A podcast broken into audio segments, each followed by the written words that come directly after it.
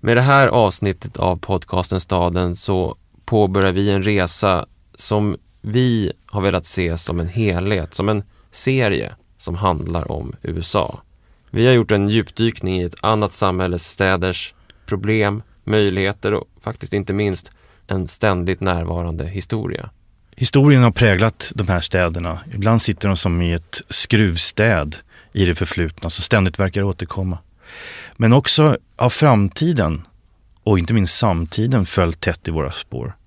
I Baltimore, där vi snart kommer att landa, kände vi ändå efterskalven av kravallerna i april och maj i staden. Men också spåren av en gryende nystart som verkar ha kommit av sig och nu söker fotfäste igen. I Savannah så fann vi spår av det koloniala förflutna, ibland våldsamt och tragiskt. Morden i grannstaden Charleston skedde bara några få dagar efter att vi hade lämnat Savannah. I Chicago mötte vi ofta protesterande och underbetalda människor, lärare och offentligt anställda. Arbete, lönar det sig fortfarande eller är det bara kapitalet och investeringarna som styr? I Los Angeles var torkan hela tiden närvarande. Det brann eldar uppe på berget. Tillbaka till det kollektiva ansvaret ville många ropa och vi eh, lyssnade på var de ropen kom ifrån. I San Diego gick vi längs med stranden mot staden Tijuana och stötte på den stora muren som förs ut i vattnet för att hindra migranter från Mexiko att komma in till USA. Invandrare som ändå staden San Diego är helt beroende av. Och vi undrar, finns det verkligen gränser? Och om de finns, vad gör det med en stad som sitter ihop med en annan? Välkomna till podcasten Stadens serie genom USA. Vi börjar i Baltimore.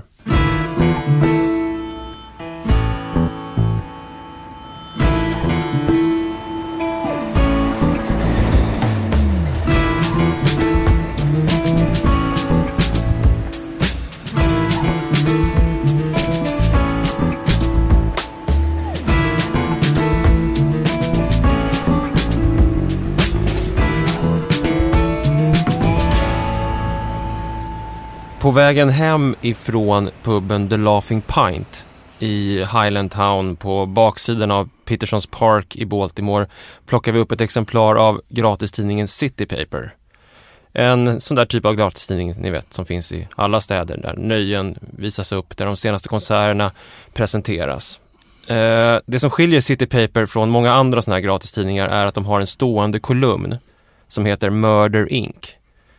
Ja, det känns liksom lite grann som ur en Raymond Carver-roman. Hårdkokta rekapitulationer av veckans mord som görs av någon som kallar sig för Edward Erickson Jr. Och i just det här exemplaret som vi plockar upp eh, så skriver Edward Erickson Jr. att eh, förra veckan så var det åtta mord i Baltimore. Eh, och han sammanfattar då maj månad, vi är här precis i början av juni att maj slutade med 43 mord i Baltimore, vilket är flest antal mord sedan 1972. Och det märkliga i den där känslan av att komma hem från en glad kväll, en vanlig kväll på en härlig pub i en skön stadsdel, plocka upp en tidning och sen så läsa de här hårdkokta faktarna i den här gratistidningen. Det var ja, det, det, det, var den här dubbelheten. Det är svårt att ta in. Det är svårt, väldigt svårt att ta in. Ja. Anledningen till det här höga mordantalet i Baltimore i maj var naturligtvis de händelser som skedde månaden innan. Nämligen upploppen i samband med polisövergreppet på en svart medborgare, eh, Freddie Gray, som dog i polishäkte. Mm. Vad som skedde då var att upploppen resulterade i ett stort antal plundringar av affärer och inte minst av apotek. Där enorma mängder av så kallade klassade läkemedel, det vill säga drogpreskriberade eh, läkemedel blev stulna. Mm. En eh, av de bekanta som vi pratade med i Baltimore sa att Baltimores befolkning, hela befolkningen, skulle kunna vara hög i ett år på alla de läkemedel som stals under de här upploppen. Men vad som hände var att eh, de här läkemedlen, eller de här drogerna helt enkelt, kom på ett okontrollerat sätt ut på drogmarknaden. Eh, de fattiga, underklassen i Baltimore, såg en chans att liksom på något sätt ta åt sig lite grann av kakan, skaffa snabba pengar. Men det blev helt förödande för terrorbalansen mellan utbud och efterfrågan eh, på drogmarknaden. När helt plötsligt andra aktörer, okontrollerade free freeriders, kom in på marknaden, sålde oorganiserat. Förstörde gängens revir. Och det... plötsligt var det här oorganiserade gängkriget igång igen. Ja, det, och det, det, det en av de intressanta sakerna med det här, det är hur, hur det visar att det är inbyggt i Baltimores så att säga, kommersiella infrastruktur finns, alltså droghandeln är så etablerad och definierad i Baltimore att, den, att om den störs av frihandel på någon mm. annan del så, så upp upphör, upphör den att, att, att fungera och då resulterar det i extremt våld. Och den, den, den är en sån del av staden, den här parallella staden. Precis, den har ju någonstans också för länge sedan ersatt liksom det enkla fabriksarbetet. Alltså det är en, det är en form av ekonomi på mm. absolut lägsta nivå. Och precis som eh, William Holman, en arkitekt som vi träffade, sa så uh, You picked a hell of a time to come to Baltimore, som han sa till oss. Och det var ju naturligtvis, nu har vi pratat om Baltimore redan tidigare avsnitt, men det här det här besöket öppnade väldigt mycket nya perspektiv på den här staden. Det var en stad som vi reste igenom som på något sätt vibrerade i efter, av efterskalven. Efter de här upploppen och de här misstänksamheten liksom hängde kvar i luften. Överallt där vi var så eh, möttes vi av enorma kontraster mellan förhoppningar om vad den här staden skulle kunna vara och en realitet som ständigt gjorde sig påmind om vilket fruktansvärt jobbigt ställe det är. Mm. Vi blev nyfikna på den här kampen. Alltså en sorts, ja en, en kamp för en stads överlevnad. Och vi, skulle det visa sig, stötte ju på många människor som verkligen har engagerat sig i den kampen. Vi har en väldigt trevlig kväll första kvällen vi kommer till Baltimore. Vi har stämt träff med Seth och Megan. Mm. Eh, och ska äta på The Diz, som är en sån gammal legendarisk restaurang i Remington i eh, norra Baltimore. Och vi, eh, det är som så tvåvåningsradhus naturligtvis i kvarter efter kvarter runt omkring. Och The Diz hänger med sina neonskyltar på gaveln på en av sådana här radhuslängor. Och vi äter krabba, en speciell slags säsongskrabba. Som har gjort sig av med sitt skal så den går att äta hel. Ja, den heter soft shell crab. Den har precis försökt att byta skal. Mm. Och precis när den försökte göra det så blev den då tillfångatagen och svårt friterad. Vilket gör att den är lite sådär mosig och crunchy. Mm, och ligger på en eh, smörgås och ätes. Ja, som en slags dubbelmacka. Ja, jag gillade det. Det var mm. väldigt gott. Ehm, och vi pratade ju med Seth och Megan som tillhör definitivt den här, ska vi säga, det är ett yngre par, de tillhör det unga gardet. Mm. Som har en obändlig tro på Baltimore. Alltså att Baltimore är framtidens stad. De har gjort så mycket investeringar, både professionellt och privat, för att liksom Känslomässigt inte minst. Känslomässigt inte minst. För att liksom vara i Baltimore, den staden som de verkligen gillar. De var det första exemplet på det vi stötte på som formulerade som Uh, we are not leaving. Vi uh, stannar trots allt. Sådär. Och det där är ju liksom ett det där är en inställning som man måste förstå utifrån sin amerikanska kontext också. Vi kommer inte ge oss av även om vi får barn. De hade inte det då. Uh, det vill säga, den naturliga rörelsen har tidigare varit att du stannar inte i downtown i Baltimore utan du köper den där förortsvillan mm. och liksom satsar på den där familjetryggheten som då Baltimore Downtown inte har kunnat erbjuda tidigare. Nu vill flera stycken och däribland då Seth och Megan eh, på något sätt opponera sig mot det där. Mm. Så de har helt enkelt köpt ett litet radhus. De har renoverat det väldigt fint.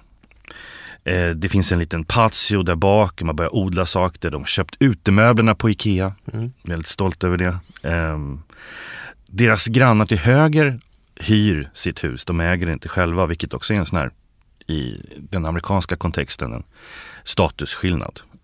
Att hyra är av lägre status fortfarande.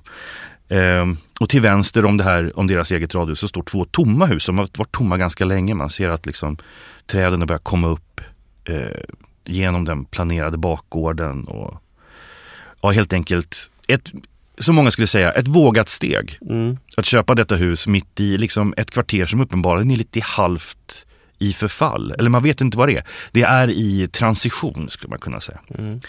Men samtidigt så händer det saker bara runt hörnet. Det finns investerare som verkar vara beredvilliga att lägga in en del pengar på att området ska utvecklas åt, så att säga, ett, åt rätt håll. Mm. Och Seth och Megan är definitivt med på den här, den här vagnen. De, de vill och de vill tro att det här är liksom rätt ställe att bara starta sitt vuxenliv och sitt familjeliv. Och, eh, Ja, Ja. Ett ord som de använde flera gånger, eh, framförallt eh, sett då, eh, var eh, ordet weird. Eh, det, det är liksom det är positivt. det är ett positivt ord och det är en känsla som man har att det är, pågår konstiga fester på övervåningarna i radhusen. It's gritty, it's dangerous and we can afford it. Det är som skitigt, det är lite farligt men vi har råd med det. Eh, Och det, just att det också är kanske det enda man har råd med. Exakt. För att vi pratar om en, en ung man med författarambitioner och en ung kvinna som jobbar på ett museum för barn. mm. Så att liksom inga höginkomsttagare direkt. Och det här är så att säga, det här är inom räckhåll för deras livsprojekt. Och bara som en, som en eh, bild av det här som, eh, och ge en bild av den här, vad ska man säga, annekteringen av staden Baltimore som, som Seth och Megan ägnar sig åt. Så vi kommer komma tillbaka till det, men alla radhusen i Baltimore har en liten stoop, Mm. en liten trappa som leder ner mot gatan. Eh, den här trappan är så att säga nästan mer en del av gatan än en del av huset på många sätt. Socialt och estetiskt på alla sätt. Och just den här trappan har nu eh, Megan eh, konstfullt målat, lite grann som kurbitsmålat Mm. i någon sorts folkloristisk, romantisk anda. Eh, målat sin trappa för att så att säga visa att ja, men nu har vi annekterat den här platsen. Vi stannar. Den, den här trappan berättar precis. Ja, man lägger ner tid, man lägger ner kärlek Mm. faktiskt. Och eh, om man har en konstnärlig förmåga så har man också lagt ner sin kunskap i att måla. Det, de här stupen, vi kommer prata om dem strax igen lite mer, men de är en fantastisk detalj i Baltimore. De finns överallt. Mm. Och som du sa, det är den här, de tillhör kanske mer gatan än huset, men det är svårt att veta. De är liksom den, den förbindelsen mellan det offentliga och det privata. Mm. Och eh, när Megan som ligger där på knä och målar sitt stup som enda radhus har det här vackra dekorerade stupet i hela kvarteret så finns det någonting nästan religiöst över det. Alltså det är nästan som att hon liksom ligger vid ett altare Mm. och liksom bara på något sätt ber att få stanna, att det ska stanna kvar, att valet är rätt att köpa det här radhuset. Det är en väldigt stark bild tycker jag. Väldigt stark. Mm. Och, men det, vad, vad som också är, tycker jag är viktigt, vilket vi märker när vi sitter där på The Diss och äter våran krabba och eh, samtalet fortsätter så är det ju uppenbart så att självklart så att de inte är opåverkade av det som har hänt eller den stad de befinner sig i. Seth säger ju att det finns gott om old poverty i Baltimore och när han säger att Baltimore har blivit bättre så tillägger han ju snabbt i en bisats vad det nu betyder. Och den här disclaimern som det finns i, i Baltimore att det, ja, det blir bättre men det blir inte bättre för alla. Vi bär på en skuld och en sorts arvsynd Mm. eh, som är inbakad i hela staden. Den gamla fattigdomen eh, lever vidare och eh, ja, inte minst upploppen i april var ju en så här, smärtsam påminnelse för väldigt många av den verkligheten när den drev in, för de allra flesta faktiskt via sociala medier. Man satt hemma i sitt nyköpta radhus kanske och så började det klicka in, vänta, det brinner Mm. igen. Ja, mycket av reaktionerna bland de här människorna, unga vita av någon diffus övre arbetare, lägre medelklassbakgrund, eh, reagerade också starkt via sociala medier. Alltså, alla vi träffade hade på något sätt skrivit en blogg eller nå- haft någon inlägg om de här händelserna omkring Freddie Grays död och rasmotsättningarna i Baltimore. Eh, för att de här händelserna var ju som en direkt krigshandling mot deras egna livsplaner och investeringar. Och inledningsvis så var tonen sådär som att okej, om det är rasfrågan som vi måste lösa för att rädda Baltimore, då ska vi lösa rasfrågan. Mm. Det var bara det att det visade sig vara lika svårt att lösa den idag som det har varit tidigare. Mm. Även för den här generationen, alltså, som runt 30 ungefär, som i deras ögon, ögon var helt bortom rasistiska strukturer, fördomsfullhet, desintegration och så som är så rikt i den amerikanska historien. Inte ens de kunde liksom hitta svaren Nej. på att lösa det här problemet. Istället så blev många av dem oroliga för vad som eventuellt kunde, så att, säga, att den här välviljan var insinuerad. Man, man kunde inte finna begripliga bilder för hur man skulle kunna liksom leva vidare med den här konflikten olöst. Och många av dem som vi pratade med backade snart också från ämnet för att det är för stort och för svårt. Mm. Och det som Megan sa, vilket jag tyckte var intressant, är att, eller hon, som jag tolkade det i alla fall, uppfattade som att rasdiskussionen som är så närvarande där som du säger, var någon sorts dead end. Att vi måste prata om community och, mm. och liksom kliva bort ifrån rasfrågan, vilket försatte henne naturligtvis i samma situation som vi hamnade i när vi var i Baltimore. Utanförskapet eller eh, bubblan så att säga som man befinner sig i. Ja, ja vi pratade ju en hel del om det där. Vi var liksom, det är ju egentligen en liksom klassisk antropologisk problematik. Liksom att om du vill ge en rättvis bild av ett samhälle och de som vill prata med dig och som vill delge dig kunskap bara kommer ifrån den ena hälften av det samhället. Hur liksom ja, men hur, hur mycket kan du säga att du faktiskt vet? Mm. För att vi försökte ju så närma oss liksom det svarta Baltimore. Mm. Men vi hade ingen ingång, liksom ingen personlig ingång, vi hade ingen vi kände.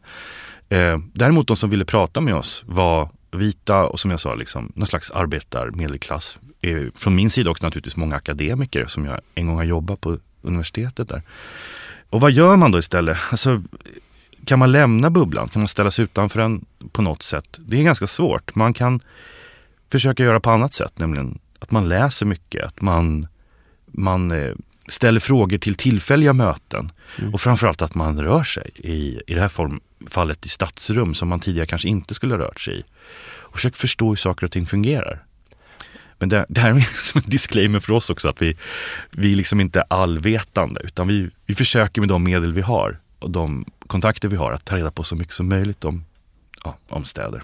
Men eh, den här bubblan ska man också komma ihåg är ju Alltså den har, den, det finns ju inte bara en bubbla utan bubblan är ju två så att säga. Exakt. Och det som eh, så många pratade om när vi var i Baltimore var de här de två Baltimores. Och det första Seth till exempel skrev efter kravallerna var när han beskrev dem att vi har just köpt ett hus.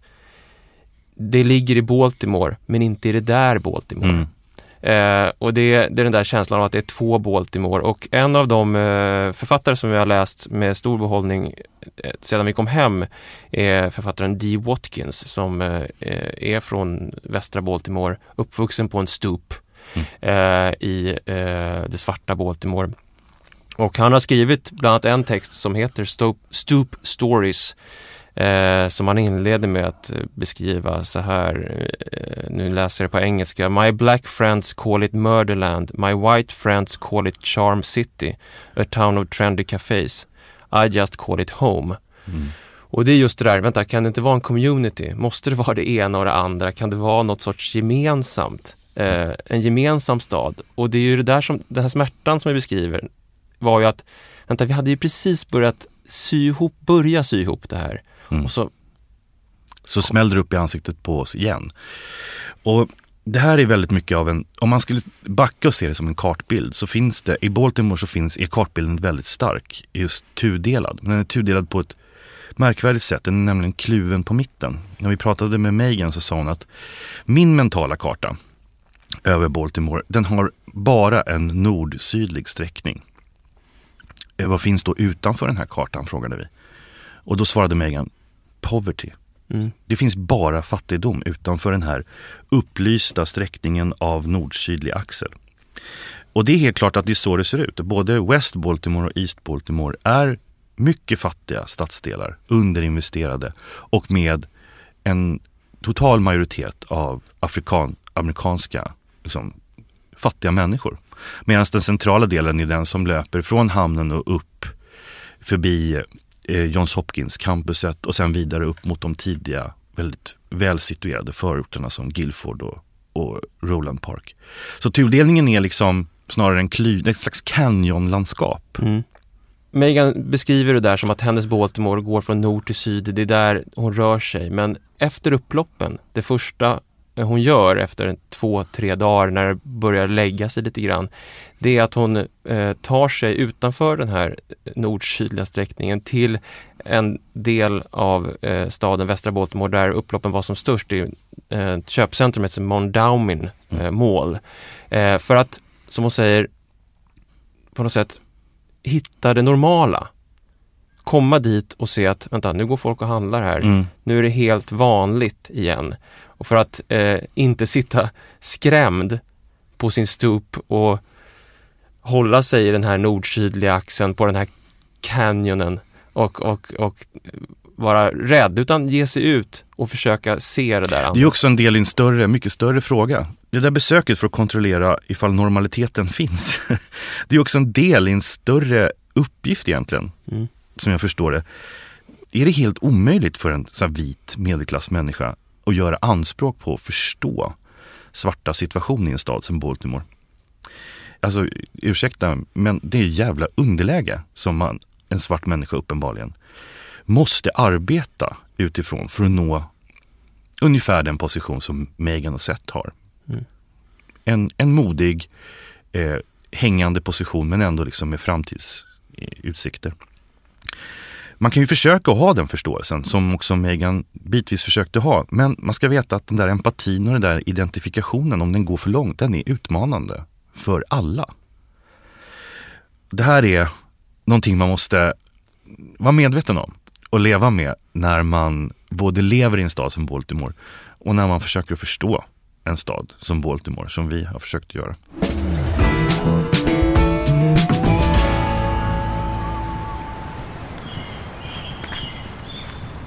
Här, här är ju de här indragna ja, just det. stupsen.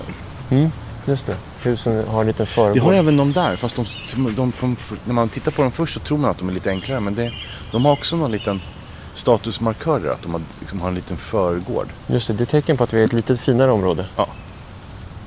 Och skulle vi gå nu, gissar jag, en eller två gator ner här mm. till McCullough och, och Druid Streets så, så försvinner förmodligen de där indragningarna. Ja, men det gör det nog. För det här, var ju, det här är ju nära parken också. väldigt, det är ju väldigt fina kvarter. Eh, det vi hörde där var en vandring, eh, inspelning från en vandring som vi gjorde i en stadsdel i Baltimore som heter Reservoir Hill. Ett fascinerande område på gränsen till en park som heter Druid Hill Park eh, och som består av en stor mängd väldigt påkostade, tjusiga två, trevåningsradhus upp mot parken och sen väldigt enkla radhus med de här stupen rakt ut på gatan som vi har beskrivit tidigare. Många av dem eh, också eh, övergivna.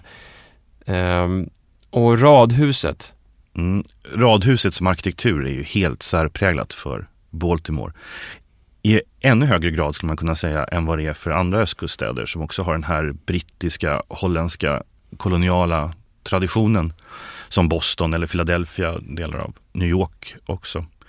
Det finns en obruten historia av radhusbyggande i Baltimore ända sedan sent 1700-tal och fram till storhetstiden går fram till 50-talet. Mm. Nu börjar det komma några nya radhus nere i Fells Point precis. där man skulle få plats. Men då har de lagt till balkonger där man kan ha en gasolgrill på. ja, precis. Det är liksom någonstans djupt där inne finns liksom radhusets själ, men den är väl dold bakom mm. en del andra nyare påfund. Men det är en väldigt lång berättelse om en bostadstyp som just då på 50-talet ansågs vara lite för småskalig i USA. Man föredrog förortsvillan. Eh, även de som vurmade för tätare miljöer kunde tycka att det där var å andra sidan lite för mycket förort med radhus. Det där stämmer ju inte alls när man går omkring just i områden som Butchers Hill eller Fells Point eller eh, liknande stadsdelar som har sitt ursprung i eh, täta boende och fu blandade funktionella miljöer ofta kopplade till hamnen. När expansionen bland radhus från vad säger, under 1800 och början av 1900-talet var ju enorm. För att ja, det berodde på olika delar. Dels att det var en liksom in, det blev det invanda sättet att bygga sitt eget hus på. Alltså att immigranter blev ofta sina egna husbyggare. Vilket också hade att göra med att det är ganska enkelt att bygga ett radhus jämfört med att bygga fristående hus. Du kan, liksom, du kan använda dig av stödjande väggar vid sidan av. Det finns en, liksom, formaliserat sätt att uppföra radhus. Eh, fasta mått. Ehm, de maskintillverkade spikarna kom också i början av 1800-talet vilket gjorde att du inte behövde ha kunskap om hur man använde handslagna spikar. Spikarna blev jättebilliga också tillsammans med eh, träprodukter. Så att det, liksom, allting verkade för att man kunde, man kunde gå samman och slå upp ett enkelt hus. Och det säger sig självt också att Fram till 1920-talet så var det nästan inga stora byggfirmor som byggde radhus i Baltimore utan varje byggherre uppförde i genomsnitt två till sex hus. Och de flesta uppförde nästan bara sitt eget hus. Det var först på 1930-talet som eh, det förändrades när radhusen helt plötsligt eh, skulle utrustas med garage. Och för att ta upp kampen mot just förortsbebyggelsen och förortsvillan. Då kom de stora byggfirmorna in och började producera i större skalor. Annars så var det ett småskalig verksamhet. Den där enkelheten i att uppföra radhus, vi kommer komma tillbaka till det, men det är ju också den som, som gör så att säga eh, migrationen, den snabba migrationen möjlig i en stad som Baltimore ja. och också det som vi kommer att komma tillbaka till, det hot som nya, eh, mer fattiga folkgrupper utgör mot innerstaden är just att radhusformen är precis som det är faktiskt för Megan och Seth som vi nämnde, affordable. Mm. Du, du, vi har råd med det här. Ja men det är precis, och det, det finns också i själva radhusets DNA i Baltimore. Eh, som hade att göra med en annan grundläggande, om jag ska också få backa lite till, för jag tycker det här är spännande. Eh, en, det, finns en, det fanns en grundläggande ordning till varför de, hur de initiala kostnaderna för att uppföra hus, radhusen och för bostadsbyggandet skulle ske. Alltså de här fastighets, hur fastighetsmarknaden fungerade i Baltimore. Liksom den gjorde i Philadelphia faktiskt. Och det var för att den byggde på ett system av så kallad ground rent, alltså markränta. Huset ägdes av den som byggde den, av byggherren eller den som köpte den, då husköparen. Men marken som huset stod på hyrdes bara ut till en årlig väldigt låg avgift av mark, en markägare. Mer förmögna invånare kunde sedermera köpa loss äganderätten till marken, men det var någonting som också började ske först under 1900-talet. Så hela den stora industriutvecklingen sker, bostadsbyggandet under industriutvecklingen i Baltimore sker utifrån den här, den här markräntan. Och systemet med markräntan hade först uppkommit för att man skulle kunna kontrollera stadsutvecklingen i de brittisk-amerikanska kolonierna ifrån, ifrån engelskt håll. Alltså. I Maryland och Pennsylvania som var då delstaterna man, man var intresserad av i det här fallet. Men det visade sig också vara väldigt effektivt system för att många mindre aktörer skulle kunna investera i städernas bostadsstock. För du behövde initialt så lite pengar för att gå in och börja bygga ditt radhus. Vad som jag kan tycka är intressant när man rör sig i en stad som Baltimore är ju hur, hur den här stora mängden radhus präglar upplevelsen av stadsmiljön. Vi kan ha nämnt det när vi pratade om Baltimore tidigare innan vi åkte, men just den här starka närvaron av, av himlen till exempel, att man hela tiden har en stor himmel ovanför sig när man, när man rör sig eftersom husen i princip är så väldigt låga. De är ju två, ibland max tre våningar höga. Liksom. Det, är, det är det ena, men det andra är ju det som vi varit inne på lite, lite grann. Eh, det här med, med eh, stoopsen, alltså de små trappstegen ut mot, mm. eh, mot gatan och vad det gör med med staden. Och eh, får jag bara få citera den här författaren Dee Watkins igen så, så, så, sa, så beskrev han ju det att hela hans historieberättande Hela hans författarskap kommer från berättelserna på den här stupen. Det är ju en romantisk bild av, men berättandet är det som sker där. Eh, han skriver så här, och nu citerar på engelska. Who's getting money? Who's going to jail? Who murdered who? Whose album is hot? Who is that girl? Who's mm. driving what? And who's coming home from jail? Mm. Ja, historierna som traderas och berättas och överförs mellan, mellan grannarna eh, på de här eh, stupsen. Och det som var skillnaden när man rörde sig genom Baltimore eftersom många av de här radhusområdena är övergivna och tömda på invånare men vägg i vägg med de som, som är tömda så finns det eh, områden där folk fortfarande bor kvar som är livaktiga. Mm. skill- man kastar en blick in till höger och vänster var ju, ja där sitter de på stupsen, där, eh, där pågår eh, livet eh, och så på de andra så, är de, eh, så var det helt tomt så att säga. Så att det var ju, man såg ju Mm. livet i, som finns innanför fasaderna också ute på gatan väldigt tydligt. Och hela den här eh, stadsmiljön med de låga yttertrapporna, stupen, stoop sitting, storytelling, allting. Eh, att, så att säga, det privata livet så lätt blir transparent och spiller ut på gatan. Det är ju också det som har varit så att säga, eh, förutsättningen för, för, för Baltimore som en, som en scen Mm. liksom, i, i filmer och i, i romaner och i tv-serier och liknande. Liksom att det finns en direkthet mellan gatans liv och det intima livet där bakom. D- Baltimore kan ju på sommaren bli väldigt het stad. Alltså det kan bli oerhört varmt. Vilket också har bidragit till att liksom gatulivet kretsar kring det här stoop sitting. Mm.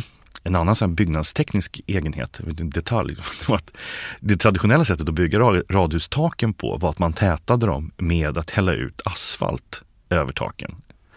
Eh, och det är ju inte världens bästa tätning om det är 45 grader varmt. Liksom. Du, du helt enkelt rö, du röker ju ut människor ur radhusen. Det går inte att vara kvar där inne. Du måste ut på the stoop och sitta och vänta på aftonbrisen. För att du, du kokar upp liksom inne i ditt radhus. Så det finns en mängd detaljer som man först kanske inte tänker på men som när man har börjat betrakta dem spelar en oerhört stor roll i, i hur speciellt det är att röra sig på gatorna i Baltimore.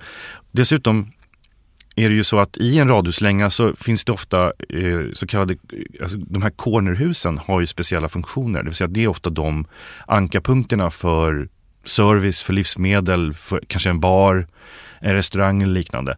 Så att radhuskulturen är uppbyggd så att den blir väldigt lokal. Alltså att du har det här ständiga mötet med grannar, det ständiga liksom tjafset med folk som du känner eller som bor i närheten av där du själv bor. Ehm, och det där är en eh, så det är väldigt bal- bal- baltimoriansk eh, känsla över det. Ja, men det är det som många sa när vi var där, alltså en city of neighborhoods och att Mm. de här eh, idén om neighborhoods, tre kvarter, kanske fyra kvarter, kanske fem sådana radhuskvarter är, blir ett neighborhood och sen så kommer ett nytt eh, och eh, de blir ju relativt små i befolkningsmängd betraktat och också intima på det sättet. Men man kan också se, tycker jag, när man eh, ser som vi såg uppe Mm. på, eh, i Reservoir Hill där, där vi började det här segmentet, Mm. att de mer välbärgades sätt att sen skapa sina radhus, då eh, gör man verandor. Mm. Man drar sig tillbaka från gatan, man eh, sätter sig eh, på verandan och eh, tar ut ett avstånd på kanske 10-15 meter till gatan för att visa att det här är inte det här utspillda, enkla, råa livet på gatan utan det här är någonting Nej. annat. Och de, just de där, just de lite mer välmående, de kallas ibland för day, daylight rows för att de också tog in mer ljus. Och just förändrade det här med att man, man har en, en porch istället och så.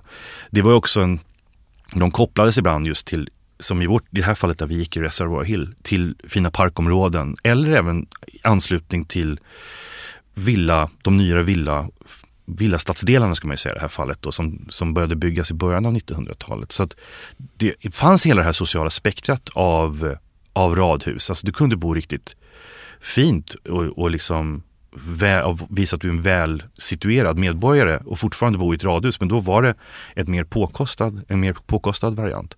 Radhusets absoluta förfall börjar ju just den, den hör direkt ihop med för, förortsexpansionen av amerikanska städer och inte minst av Baltimore. För då, då ehm, eh, även alltså ekonomiskt inte minst så eh, diskrimineras radhuset som form. Så man har statliga subventioner, man har speciella låneregler för att kunna köpa den enskilda villan ute i, för- ute i förorten. Medan radhuset blir underinvesterat. eh, eh, Det finns liksom inga program under en lång tid att alltså, hjälpa upp den äldre fastighetsstrukturen.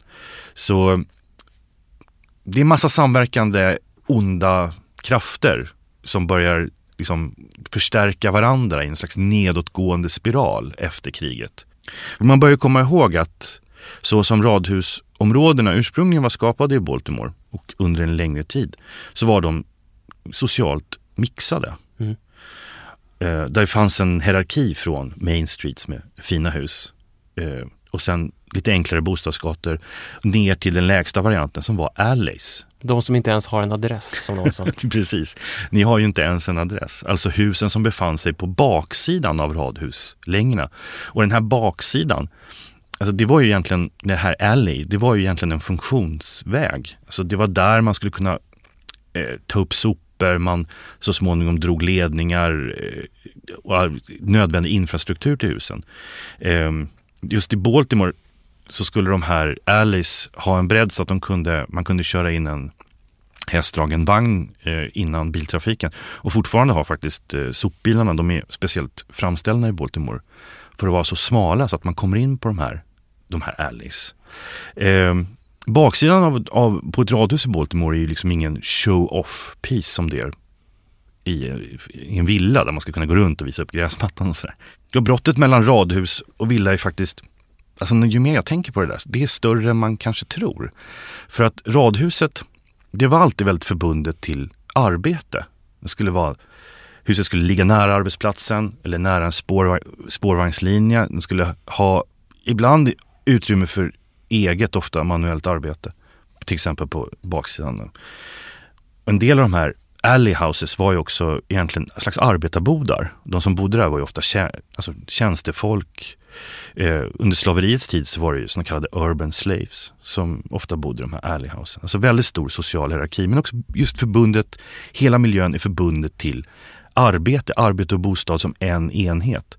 Så större radhus var också planerade för lite kontorsarbete, generationsboende, det vill säga alltså som bas för familjeföretag. Vilket var, familjeföretagen var ju det som var själva urföretagsformen som kom med migranterna från Europa. Och i kontrast så kan man säga så att förortsvillan dess drivande föreställning, är ju, särskilt efter andra världskriget, då, den är ju helt i diametralt kontrast till den här nästan förindustriella arbetsetiken som hör till radhuset. Villan har istället fritiden som central idé. Alltså det är en bostad som är skapad för tiden efter arbetet. Då inte minst familjelivet var förlagt till liksom, ett annat segment av tillvaron som inte hade med förvärvsarbete att göra. Så när det här skiftet kommer och radhusmiljöerna börjar gå under på 50-talet så är det liksom också det är, den, det är liksom den fullständiga omvärderingen av en äldre arbetsetik som är liksom djupt förbunden med Baltimores gamla stadsmiljö skulle jag säga.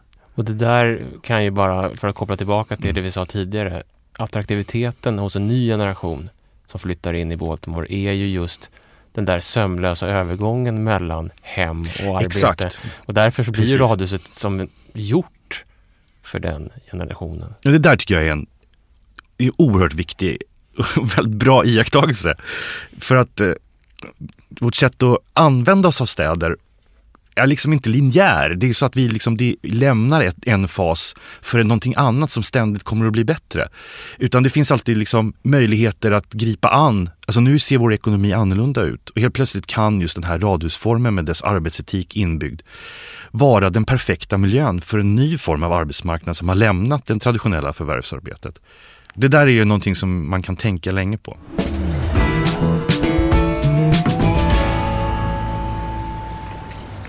Men de går mellan de här husen här. Här nere, nu är vi liksom, nu för att här är eh, den här the racial divide som, som, som var på efterkriget. 40-50-talet som kommer här igen, McCullough Street, där de första husen av svarta inflyttare köptes och hotade så att säga, den vita communityn här. Och det blev en väldig diskussion kring, kring det där. Enkelt. Ja, enkelt, väldigt enkelt på andra sidan, de här baksidan av de här ganska, vad de här, vad är de här? En, två, tre. En fyrvåning så här har vi två tvåvånings... Ja, han vaktar sin, sin tomt där. Vi fortsatte vår vandring i Reservoir Hills och mer specifikt på en gata som heter McCullough Street. Och anledningen till att vi valde just att gå längs McCullough Street var att eh, här skedde en av de centrala händelserna som beskrivs i Antero Pietalas bok Not in my neighborhood How bigotry shaped a great American city. Antero Pietala är en före detta eh, reporter på Baltimore Sun som i den här boken beskriver hur Baltimores bostadssegregationslagar växer fram i mm. början av 1900-talet och en av adresserna, 1834 McCullough Street, var det som triggade hela den här bostadssegregationen som sen kommer bli inbyggd i, i Baltimores moderna historia när en eh, afroamerikansk man, eh, W. Ashby Hawkins, köpte ett radhus just på den gatan och hur en gränslinje så småningom skulle formas längs McCullough Street där de svarta bodde på den västra sidan och de vita på den östra och staden Baltimore är ju präglad av just den här idén om gränser, isolation och uteslutande i hur staden är byggd. Mm. Både rent fysiskt men också hur den är eh, administrerad. Mm.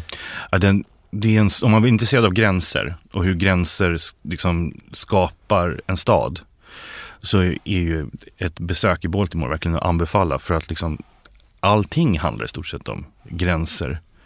Det, någon har sagt att eh, Baltimore är för segregering och gränsdragande i stadsmiljöer vad Detroit har varit för biltillverkningen. Alltså det är någonting som både har experimenterats med, eh, testats och implementerats i Baltimore för att sedan exporteras till andra städer i USA. Baltimore var alltså först med att genomföra en rassegregeringslagstiftning. Alltså en, en lagstiftning om påtvingad boendesegregation redan år 1910. Eh, på grund av den rädsla, eh, den misstänksamhet och eh, påföljande turbulenta fastighetsmarknad som uppkom i Baltimore när eh, stora grupper av eh, svarta började flytta från sydstaterna. Den första vågen av the great migration som det brukar kallas i amerikansk historia. För att söka sig till de större nordamerikanska eh, östkuststäderna men även i, i Midwest för att börja jobba i de stora fabrikerna. Eh, det var ett sätt helt enkelt att undkomma de fruktansvärda Eh, den fruktansvärda situation som man levde under i sydstaten under Jim Crow och den formen av brutal apartheid som var bestämmande ända fram till medborgarrättsrörelsens dagar skulle man kunna säga. Ja, det, alltså den... Och det här, det här sipprar ju då en mängd eh, eh svarta familjer in till Baltimore för att försöka hitta jobb. De, man fick ofta de enklaste jobben, de smutsigaste och farligaste jobben. Men mängden människor som ändå liksom började etablera sig utgjorde ett, ett starkt hot och ett starkt tryck mot dels den, den eh, dominerande liksom, vita befolkningen om de då sen definierade sig själva som irländare eller britter eller holländare, vad det var. Men även en stor judisk befolkning. Så det fanns som en, en triangel av motsättningar inom bostadsmarknaden väldigt tidigt i början på 1900-talet som sen cementerades fast med den här, den här segregeringslagen 1910. Mm. 9 december 1910 så antas alltså den här segregeringslagen och i den så står det eh, så här, eh, och nu läser jag på engelska igen. No negro can move into a block in which more than half of the residents are white. Och vidare, no white person can move into a block in which more than half of the residents are colored. Där satte man... Och den liksom... hade alltså även en retroaktiv funktion. Alltså man började helt enkelt försöka tvångsförflytta familjer så att man skulle skapa liksom, etniskt rena kvarter.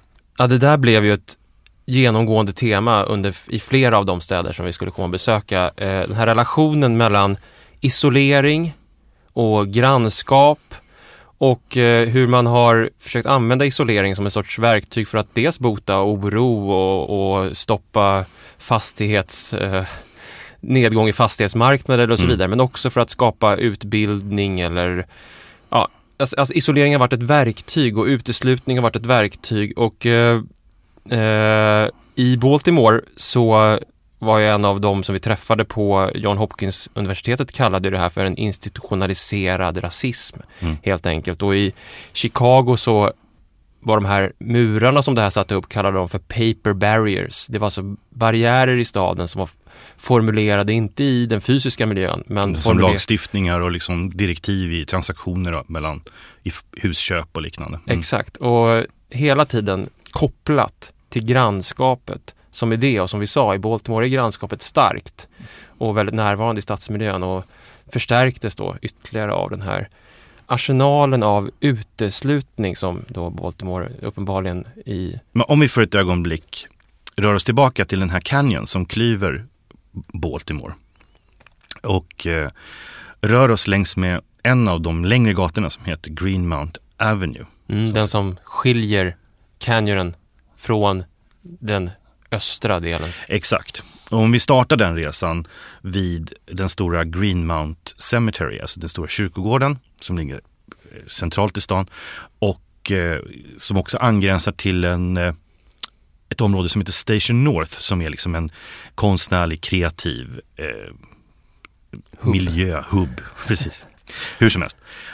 Vi startar den resan så är det ju eh, noterbart att man först rör sig cirka två kilometer utan att det finns ett stoppljus. Alltså att övergångarna från öst in i, den, liksom, i canyon Mm. är svår att göra. Om du sen ytterligare fortsätter en bit så kommer Greenmount Avenue att vara en, en gata som delar upp staden på ett väldigt intrikat sätt. Du har åkt kanske fyra kilometer från startpunkten vid kyrkogården. Då kommer du till de här på vänster sida.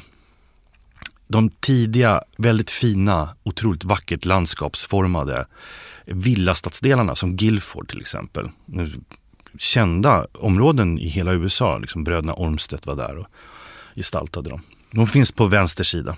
Och på höger sida så finns det ett, ett radhusområde som heter Waverly som är hyfsat eh, består av många låginkomsttagare. Den, liksom, runt 85 procent av befolkningen är eh, afrikansk-amerikansk. Eh, grejen är när du åker där, du åker norrut. Det är inga problem att göra en högersväng in i Waverly. Alltså för där fortsätter rutnätet. Det är liksom 98 gatan, 99 gatan. Det är bara in där. Eh, sömlöst förenad liksom med Greenmount Avenue. Om du däremot vill göra en vänstersväng eller om du vill komma in i Guilford så är det helt omöjligt. Mm. För där är, består alla gatorna av enkelriktade gator som slutar vid Greenmount Avenue. Du kan inte komma in där längre. Ja, de är som en vändplats. De är vändplatser, precis. Till och med en lång mur har upprättats på vänster sida så att man inte ska kunna svänga in där.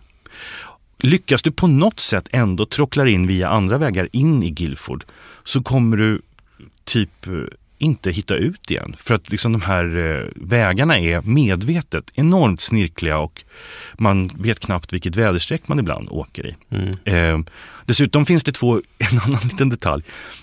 Det finns bara boendeparkeringstillstånd i Guilford. Alltså du måste visa att du bor där för att kunna parkera din bil. I Waverly kan vem som helst ställa en bil och bara liksom gå omkring in i området.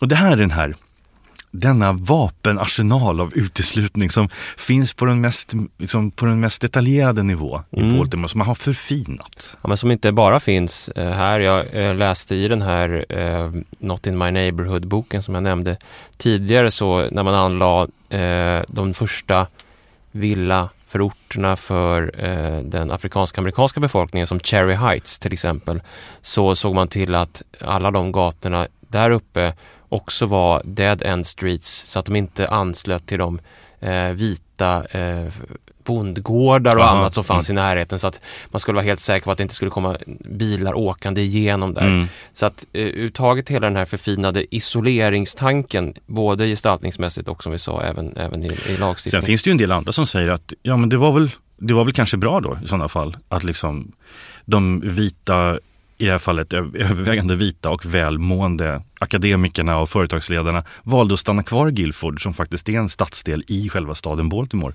och betalar skatten till staden Baltimore och liksom engagerar sig i staden istället för att som majoriteten av fallen var annars under 60 och 70-talet. Tar sitt pick och pack och sticker iväg till countyn till, en, till ett nyuppfört liksom, villaområde. Mm. Ja men det där, det, Det är svårt att vara entydigt liksom sådär, det, det där var sämre än det andra liksom. Det är mer komplicerat än så. Men en sak som du sätter fingret på och som ju återknyter till lite grann det vi pratade om i början, det här om två Baltimore, är ju att det förstärker ju den känslan hela tiden och eh, den känslan går ju vi omkring med i staden hela tiden. Mm. Men en av de nyckelplatserna som jag tyckte att vi pekade ut var just korsningen Greenmount Avenue och North Avenue.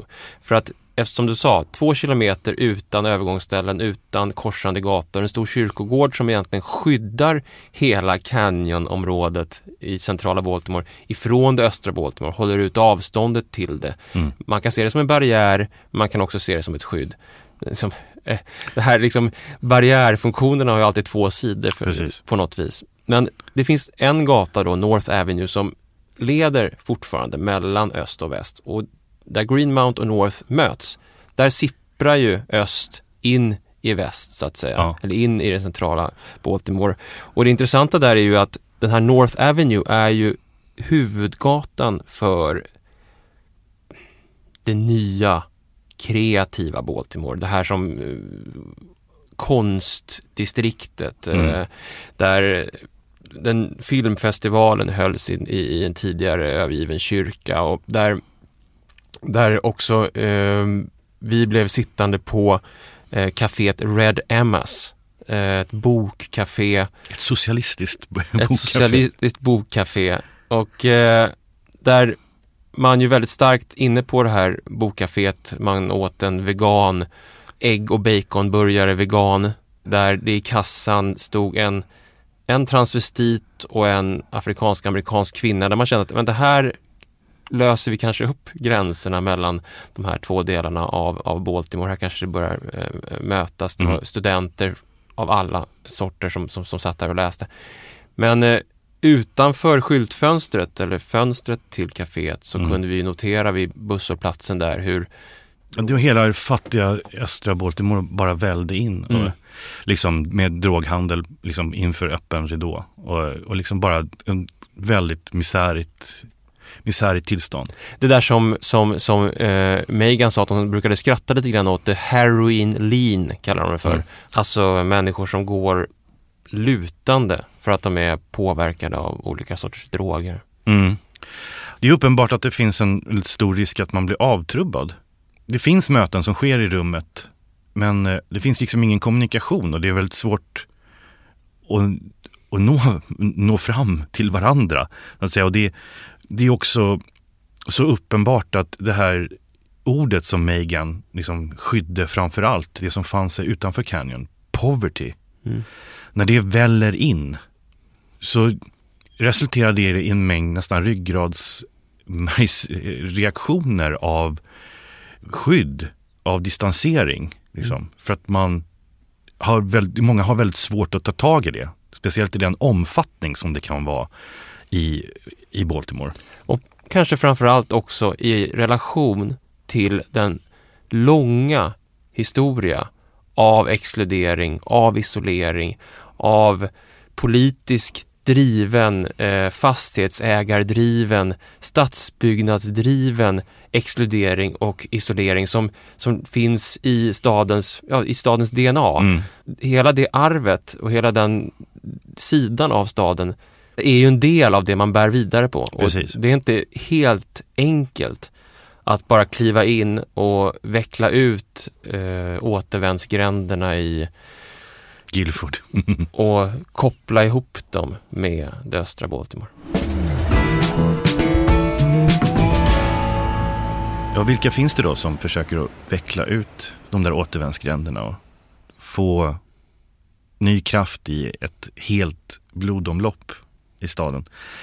Vi råkade på flera stycken. Man skulle kunna dela in dem i två grupper. Dels de institutionella krafterna där framförallt eh, det stora universitetet och sjukhuset Johns Hopkins är liksom den drivande aktören. Och sen fanns det en mängd eh, entusiaster, sociala entreprenörer, kreativa människor som försöker liksom att göra en skillnad, som man brukar säga, mm. i, i staden. Ja, vi träffade ju bland annat konstnären Stuart Watson. Hon hade ju tillsammans med fyra eh, kamrater köpt en stor övergiven fullproppad med gamla grejer fabriksbyggnad i Greenmount West, precis gränsande till Greenmount Avenue i skuggan av Greenmount kyrkogården. Eh, vi, vi, kan bara höra henne beskriva vilka krafter det var hon eh, var tvungen att relatera till när hon köpte det här huset. It was January when I first came in here. It was January- really cold. It was freezing. It was so freezing, and um, and the light was shining down Yeah, because there are windows. from that clear story, Yeah, it's, and it was just like, oh, and I was like, I don't know what it's going to take, but this is the building. Yeah. I think that um, I think the thing about Baltimore is that um, it makes room for a lot of people to have stories. Um, we've been lucky, but I think um, it's also been really hard, uh, and the challenges the past uh, the past month and a half. I think that that Baltimore has been facing, um, I think, are probably more a testament to what Baltimore is, and uh, and the fact that these sort of small things that that we do as as people and as uh, communities to work together are probably more a testament to who Baltimore is. You know, the things that we're doing here um, are are the same as somebody rebuilding their house. Yeah. It's just a little bit bigger. But I have. You live here also. I do. Yeah. But when you were looking for space to work, did you also have a family and, and thought about? That was super kids? important. I didn't have kids then, Yeah. but it was super important to me um, and my husband that Because- that be part of the plan. And I think that one of the things that was interesting to me um, when we were working on this, and first when you know, like I've given probably I don't know hundreds of tours now. Um, some of the first tours that um, that I gave, they're like, "Well, what are you going to do when you have kids? Like, are you guys going to move?" I was like, "Are you fucking kidding me?" Honestly, like I've made this for my family, for my family as it is now, and if I'm lucky enough to have children in the future, Yeah. like that's who we are. We're not running to some cul-de-sac in the in the country or in the suburbs. Like this is the people that we are, and I'm building this for a family. Um, and now I'm happy to say I'm lucky enough to have an amazing six-year-old who um, who has grown up living in not just a warehouse but in a community that is filled with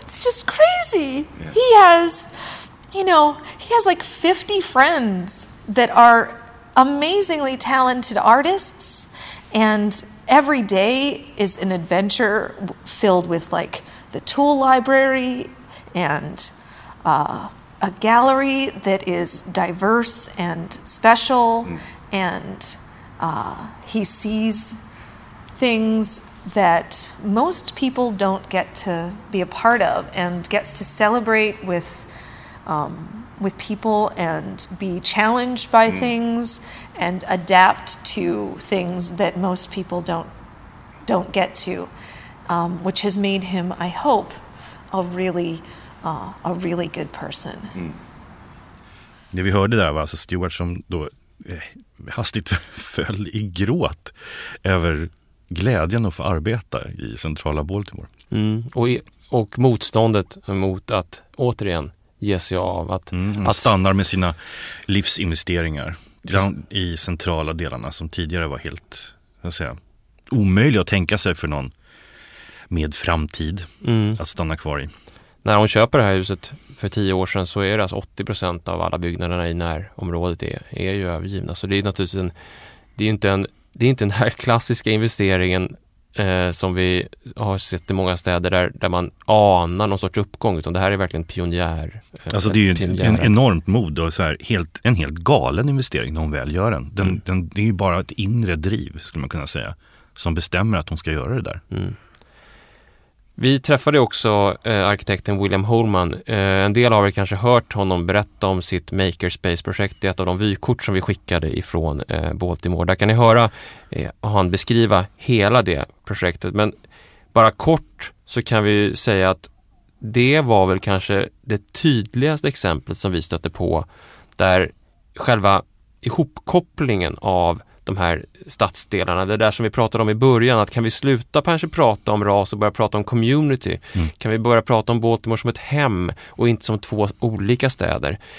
Där, det var väl där det tydligast blev, blev synligt eftersom hela idén med det där makerspacet var att helt enkelt öppna kranarna Mm. på båda sidorna och låta det sippra in eh, på en plats där det då inte ens finns ett övergångsställe som man kan gå över. Mm. Men just att, att låta det vara en plats där man kan få både utbildning men också göra enklare hantverkssysslor. Eh, för, i, för olika tariffer kunna hyra in sig antingen eh, för softwareproduktion eller för just rent manuellt arbete i den här Makerspace, också som en stor fabrik precis vid järnvägen. Och här finns det ju, det fanns ju ett socialt patos hos, eh, hos Will tycker jag, som han verkligen förde över till oss. Och det är att han ser sig själv som en slags brygg, alltså han brygger över och lappar ihop saker som den här staden, ofta, ofta stadens officiella myndigheter, har förstört under en längre tid. Eller som han själv sa, staden har gröpt ur varenda del av den gemensamma offentliga ytan och gemensam offentlig service i den här stan och satsat alla de här pengarna som man har gröpt ur till polisiär verksamhet och övervakning. Och eh, det har också resulterat i att eh, det kommer ut människor som på pappret har gått ut en grundutbildning i skolan men som inte kan någonting längre. Och även de vill han liksom så att säga suga upp i det här rummet och ge dem stödutbildning så att man kan liksom börja stå på egna ben. Och det här har, därtill så har det också en, en rumslig komponent, precis som du säger. Ja. Att han vet ju hur det ser ut. Det är en uppdelad canyonliknande stad som måste få öppningar där liksom människor kan komma från olika bakgrunder. Men det intressanta här är ju också, apropå där du säger att man har karvat ut det offentliga och gett det till polisiär Mm. verksamhet. Det gör ju att det här som vi pratade om precis i början, att det var så många eh, mord nu på grund av att så att säga den droginfrastrukturen hade rubbats. Eftersom att staden har varit så inriktad på sitt, i sitt krig mot drogerna, alltså sitt war on drugs och i hur man har hanterat det har varit så kostnadsdrivande men också så ineffektivt. Mm. Den har bara hanterat symptomen och inte botat liksom själva källan till, till problemen. Så, så, så sitter ju det här ihop. Mm. Alltså icke-investeringarna sitter ihop med, med morden och drogkriget och, och eh, det Will gör här är ju att uppfinna en institution, en ny institution som en kyrka, som en skola som på något vis försöker hantera den här underinvesteringen och resultaten av, av, av den här politiken. Mm. Det är många som vill föra den här kampen för den här staden som vi pratade om i början.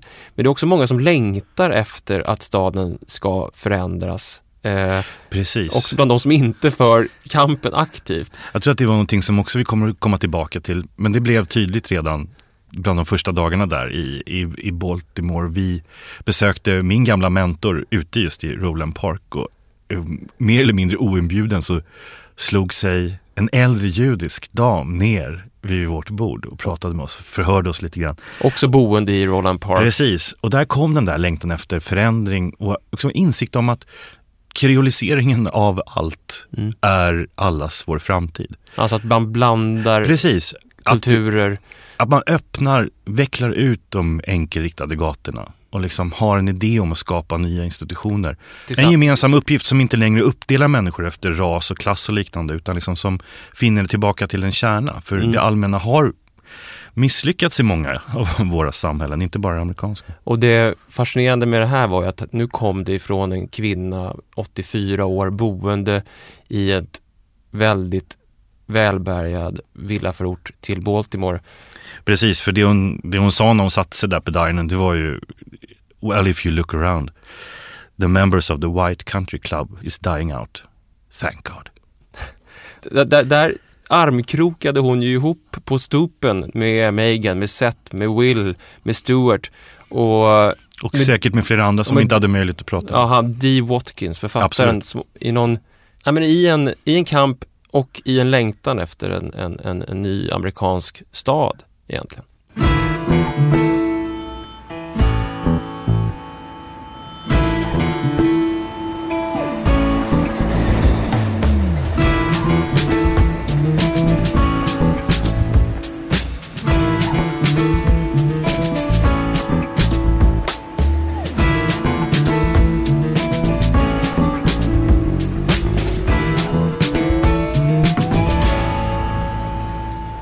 Vi har ett flertal kunniga personer och vänner som vi vill tacka och som har hjälpt oss med eh, Baltimore-avsnittet och under vår resa till Baltimore. Först och främst så är det Södertälje-arkitekten Erik Werner som själv har jobbat i Baltimore och eh, introducerat oss till en, ett flertal helt eh, omistliga källor om staden idag och i det förflutna. Megan Ray Rutke, Seth Sawyers. Vi vill tacka Cara Uber, Stuart Watson, Will Holman, Matt DeWolf, Salem Reiner på Johns Hopkins, Laura Vernon Russell och Marsha Schachtel för all information. Jag ska skriva deras namn också på vår hemsida och kanske en liten engelsk text så att de förstår vad vi säger för ord av tacksamhet här i avsnittet. Tack för att ni har lyssnat på det första avsnittet från vår USA-serie. Podcasten Staden är ett samarbete mellan Sveriges arkitekter och tidskriften Arkitektur. Men resan genom USA har också eh, fått generöst stöd från akademikernas a-kassa och Tengbom. Nu reser vi vidare. Vi hyr en bil i Baltimore och åker 19 timmar sydväst mot Savannah.